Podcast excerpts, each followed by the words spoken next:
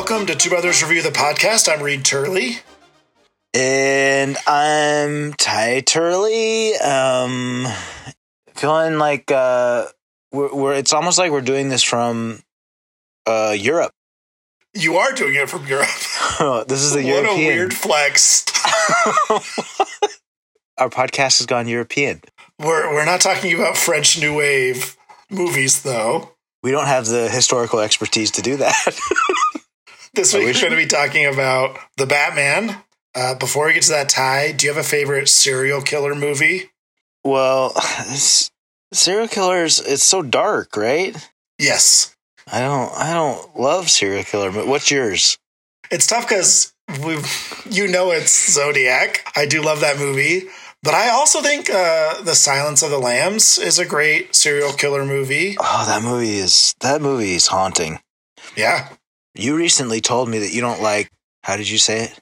The any occult? horror movies with like devils and yeah, demon type stuff. I'm just not. I'm not into it. You don't think the Silence of the Lambs is, has that aspect? No, because it's not satanic. Correct. All right, a serial killer. I don't know. Reed. Nothing came to mind when I thought about it. I, I is uh is um what's the one with the prison and Morgan Freeman? Is he a serial killer? Shawshank Redemption. Yeah. He's wrongfully accused for killing his wife, but I bet at least one person in that prison was a serial killer. Yeah, that's that's what I'm gonna go with. Sure, that's fine. There should be. This is making me realize there should be a comedy about a serial. So I married an axe murderer. Okay, Uh, we could. I mean, I can't oppor- remember. I can't remember. opportunity. Well, is is that one an actual murderer or is that a joke? I don't remember either. okay. Hmm. Just a lighthearted serial killer story. That might be a good one. Uh, also, there's a lot of um, TV shows about serial killers. They're so popular. I love the a Netflix show Mindhunter Yeah. about serial This- killers. It's so good. Isn't Dexter about a serial killer? Yeah, but he only murders other murderers. So Yeah. gray area. Hmm, I guess. We're fascinated Well- by murderers, but really, have you ever woken up from a dream thinking you murdered someone? No. oh my gosh. It's terrifying. Let's save that for uh, a therapist. I don't know if I'm equipped to talk about that with you. Okay, well, I'm just saying it happened to me once or twice. I make the prompts for our pick of the week, but I thought the Batman was just tenuously a serial killer story. Yeah, because exactly, serial killers do it out of uh, pathology. They just are sick, right, in their head. Yeah. and and this one in the Batman, um, the Joker is doing it politically. He's a terrorist. He's specifically striking. Well, and also, uh, I think you said Avenger. I mean, he's avenging people that he think has he thinks has wronged the city. Yeah, it's like a kind of a revenge story. I think I the part of this movie that I felt really was successful was was the first two thirds where it was more of that one person being killed at a time, the Batman and the police working through the mystery, more like a detective story hunting a killer and trying to solve the puzzles. Yeah, although the puzzles were weak sauce, weren't they? There was no like good puzzles. They were kind of cheesy riddles. Uh, The I- villain is the Riddler, but no, but shouldn't the riddle? I feel like the riddle in a good movie, you would not understand it right away, and it would take ten or fifteen minutes of screen time for something. Maybe there's one riddle at the beginning of the film that you don't even understand till the very end of the film. That's how I would write it if I was writing a film about the Riddler. yeah, I mean, it did seem like it, as soon as the Batman heard the riddle, he, he knew the answer in the room. He always knew it. He and and I think I did too. I mean, I can't. Yeah, I don't know. I'm not like I'm not trying to brag here, but like they were pretty simple riddles. Okay. The uh What do you think about like? Did we need a need a Batman with another Riddler? I don't understand this. We're watching the same movies over and over again. Reed. I know, I thought this one was good and interesting. Like I'm not mad that they made this movie and I would see more Robert Pattinson Batman movies for sure. Okay. Well, I w- okay. All right. What did this add? What did this add to your understanding or appreciation of the Batman oeuvre? That's French. Oh. That's French for work, body of work. Ty, leave some for the rest of us. Jeez. Wait, what do you mean? I guess I think it was a different way to tell the story where it's not his origin. It's also not him having been Batman for a long time, right? It's like he's still figuring it out. He's in it, I think in his journaling, he's like in his second year of being the Batman. And I don't know. I, I thought it was just interesting to just have this snapshot of his experience and not really. Uh, it just felt more like a episodic type of movie where it just told one specific story and doesn't have to be tied to a universe or other characters, even though they could keep going. Yeah. What do you think about the fact that it took away his his moral righteousness because his dad apparently deserved to be killed? I mean, that was shocking to me that they would do that to the character. Oh, I, I mean, I thought they sort of justified the dad where they said he talked to Falcone about it and then felt bad and remorseful and was going to turn himself in, and that's why Falcone had him killed. Yeah, I know, but he, but he, um, he did the evil thing. I mean, yes, he felt guilty about it and and was going to come clean, but in a way, you would say, yeah. I mean, I think a lot of the, I thought the appeal of Batman was the origin story meant that his parents died unjustly. He was orphaned unjustly, and he had to go through life correcting that. But the way that it was told in this movie makes it so that he actually kind of his dad deserved it.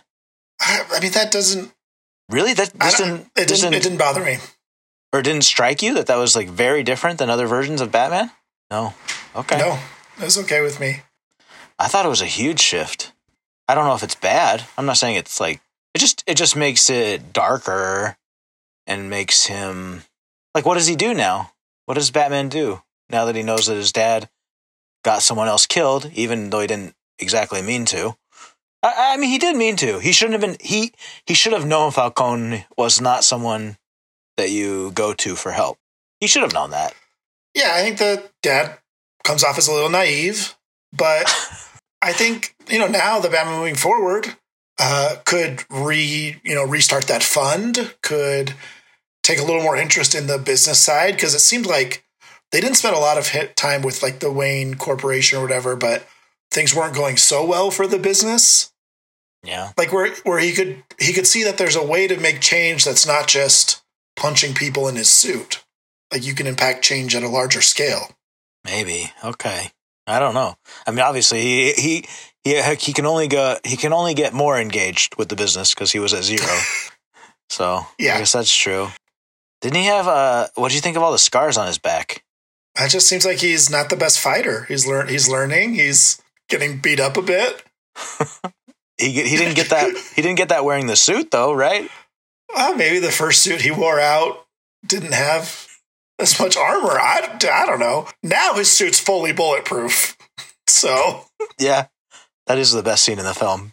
It's so beautiful in the dark hallway, and you're just seeing the muzzle flash. Yeah, yeah, that's a great but, shot. Clever, but also like his chin's not covered, but it's rock solid, isn't it? Chiseled.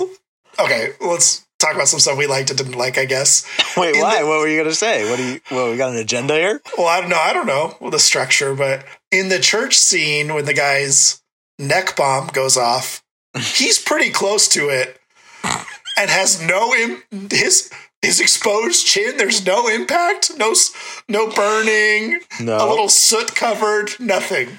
Didn't even smear his mascara, if I remember correctly. yeah, yeah, he can't die. Oh my gosh. That's fair. Well, what, okay, we haven't talked. We talked a lot about the Batman. What about some of the supporting characters? How did you feel about uh, Selina Kyle? Who's that? Cat Catwoman. oh, okay. Uh, I thought she was great. Very compelling. You know, if you're gonna mess with the daddy issues of of, of Batman, I guess you got to put daddy issues on other people too.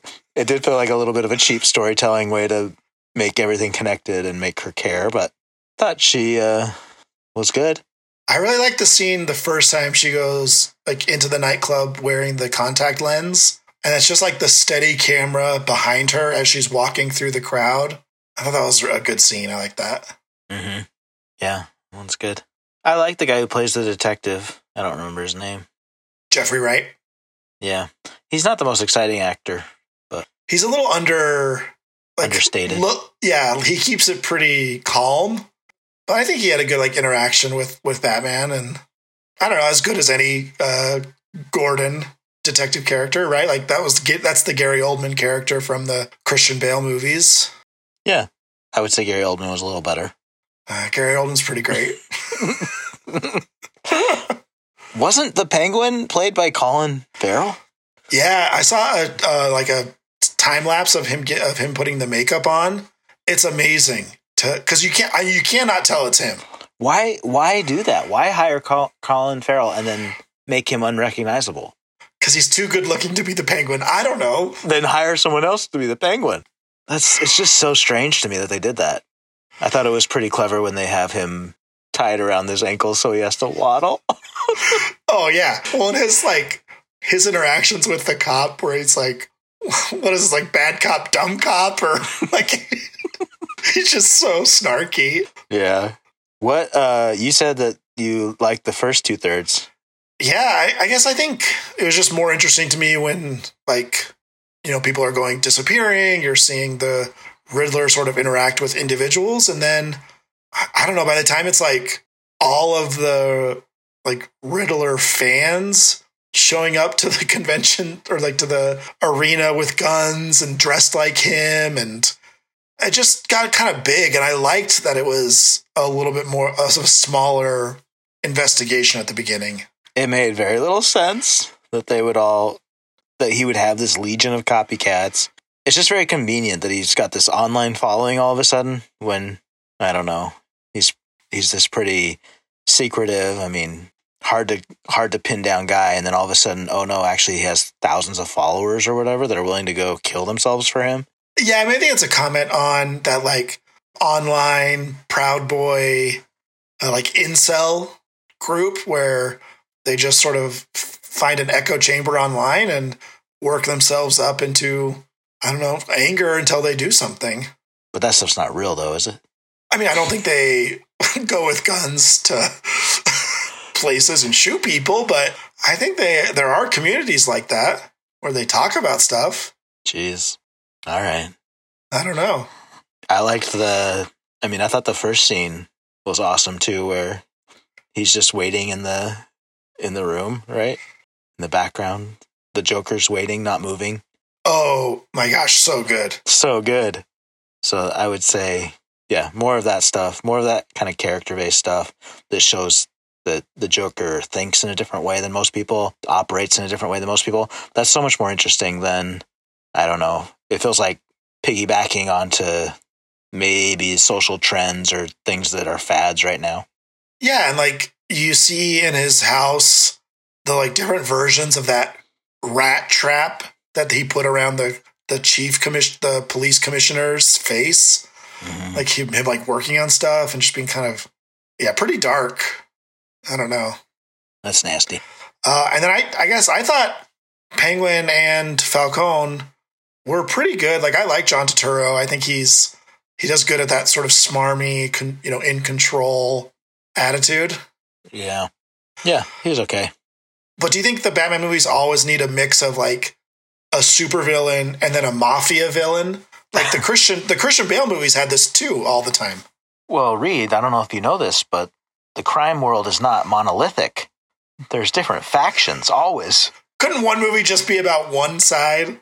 Like but then, but then you would have never had Heath Ledger's Joker shoving a pencil into a guy's eyeball, which is one of the scenes that in, in all movies will always stay with me. Okay, that's fair. That's fair. Ty, why are you putting saran wrap on your head? I don't understand. What are you talking about? uh, it's, it's, it's nighttime wherever Ty is, and over the course of this conversation, his room has got so dark. I just see his floating head in the screen.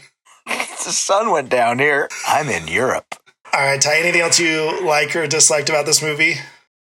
I don't know. I mean, it was, uh, yeah, just that I, I would, I didn't love how, I mean, it's dark, right? Like the way he kills people is super dark. Yeah.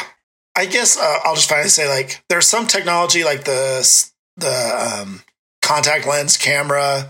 But otherwise, I think it was kind of a low tech movie, right? Like his car was just something he'd worked on and not as gadget heavy. Yeah, I think that's true.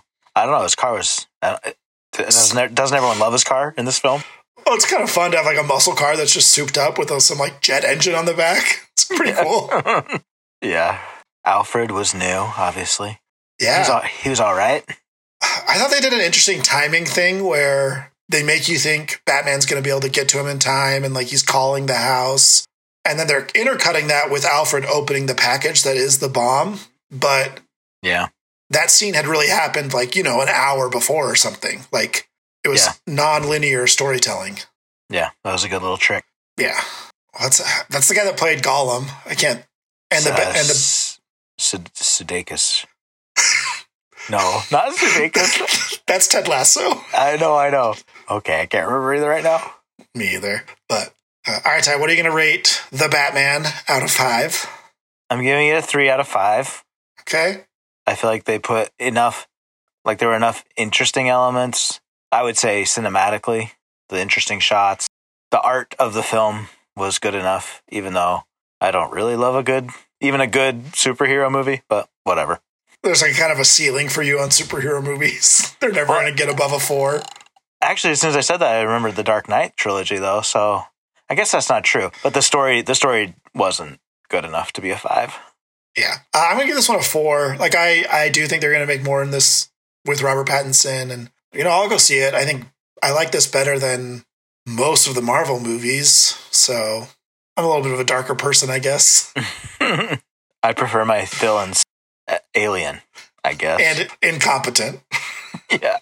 Uh, all right, Ty, what else do you have to recommend for our listeners that you've been watching, reading, or listening to lately? Oh man, have you been watching the Champions League, Reed? You know I haven't. I, I hope I don't know. I, I hope you have. I hope all I you have not. Hope all y'all have. Oh, amazing drama. More drama than any film we've talked about on this podcast ever. Whoa. Okay. Settle down. So uh, get ready for that final. It's in Paris, where I am. Are you going? No, I'm not gonna go. How much would like the cheapest ticket be? Um, I haven't checked. Probably, probably 500 euros. Whoa. Okay. That makes sense. I would go. I would. I mean, it's going to be Liverpool versus uh, Real Madrid. Like, I don't love either of those teams. So, Uh, all right. Well, I don't know if you've been watching as much TV lately, but it's kind of the best TV season I can remember. I love so many of the shows that are on, but uh, one that I think has been very good is Severance on Apple TV uh, with Adam Scott, directed by Ben Stiller, about workers who have no memory of their outside life when they're working, and their outside life has no knowledge of their inside life when they're outside. oh, so what you're saying is their innie doesn't know what their outies doing. Oh, Ty's watched Severance. Uh, And that's an um, offensive term, Ty Innie. you tell me what they want to be called, and I'll use the term. I thought the uh, finale was propulsive and engaging, and you just were. I was on the edge of my seat the whole time. I thought it was so good. I haven't watched. I've, I think I've watched three episodes, so I'm definitely not near the end. But uh, that's interesting that you love it. Love it. Okay. All right. Yeah, I'll very keep, good. I'll, I'll keep going till it gets to the end. Good. All right. Thanks for joining us for another episode of Two Brothers Read the podcast. I am Reed Turley. Or as we like to call it, the podcast. I'm Ty Turley. Bye. Bye.